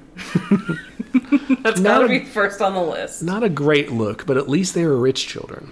S- The kids thought they didn't fucking do anything. It's not like these kids are like, down with the workers. That's true. Long live the czar. That's true. That's true. I'm just trying to point out I know, I a know. couple of counterpoints. but It's- yeah, I don't. I don't advocate that as a particularly fruitful leftist uh, tactic. It's not a good one. Uh, marrying teens also not cool. Not good. Again, we've Not talked good. about the context of that is obviously very different. But yeah, it's it's bad. Yeah. Uh, shut down counter-revolutionary newspapers. That's lower on the list for me. Like it sucks, but like also those newspapers sucked. So like whatever. I don't know. Yeah, to me, that's one of the things of like you were saying. When could we do full on socialism and stuff versus like gradualism? Mm-hmm. To me, it's also a matter of context. If I'm in the middle of a civil war where I'm fighting for my existence and people are trying to re-enslave the the, the people back into czardom and everything. Maybe I'll shut down a newspaper or two. You ask me whenever I've got a fully developed society, and you know we we we've kind of lessened those class antagonisms to to sh- you know kind of dull the edges on that, and we're not fighting for our existence. Then why not? Why Yeah. not have a little more expression? Okay, okay. Um, I guess similar vein of forming a secret police. Not my favorite activity. Yeah, Again, would rather have that much more localized. Uh, burning villages. That one's gotta be up there with kidnapping children. you know, Just like burning don't villages. do that one. What if we get everyone out first? If- you still are homeless. It's not very nice. You're right. You should have been able to convince the village. You gotta expect in charisma, and convince the villagers to help you because, like, in the long run, this will be very helpful. Um, and then the last one is is is a fake friend. Uh, kicked out Trotsky, and then just just like actually, I agree with Trotsky. That's really shitty. Yeah, there's an you know, the the nicest way you can put that is he thought he was right and his course had to be followed, mm-hmm. and Trotsky was a danger to that. The meaner interpretation is that Trotsky was a rival for power, mm-hmm. probably somewhere in between that. They both could have factored in. They both could have factored in, and they're both kind of interrelated too. Like, Mm-hmm. I need to struggle for power so that I can do the things that I want to do because they're right. You know, Yeah. it's all people think in these kind of muddied ways. Mm-hmm. So, Well, that's the list so far. Well, we're not playing baseball, so. Yeah, it's not baseball, but uh, that's a lot for episode one. I gotta say. And now he's in power. He He's gets gonna to do a do lot some more. worse shit is the thing. Like I already know it. We Yeah. haven't even hit like World War II yet. We haven't hit any of the, the spicy shit yet. Yeah, so strap in for that when it comes around, I guess. Yeah, if you yeah, and don't be like, oh, you guys didn't talk about anything about it. We're getting to it. That's next episode. Yep, there will be lots of it. Okay. Cool. All right, that's next week. So tune in for that. All right, uh, catch you later. All right, bye. I'm gonna make you a dinner. Thank you. Hey there, comrades. Just jumping in to remind you of all of our social media. We are on Twitter at Teach Communism, Instagram at Teach Me Communism. You can shoot us an email that's teachmecommunism at gmail.com.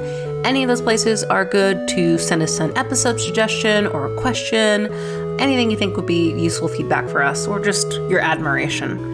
If you want to admire us in a public manner, and you should, you can go to Apple Podcasts to give us a review. It is the best way to help people find the show.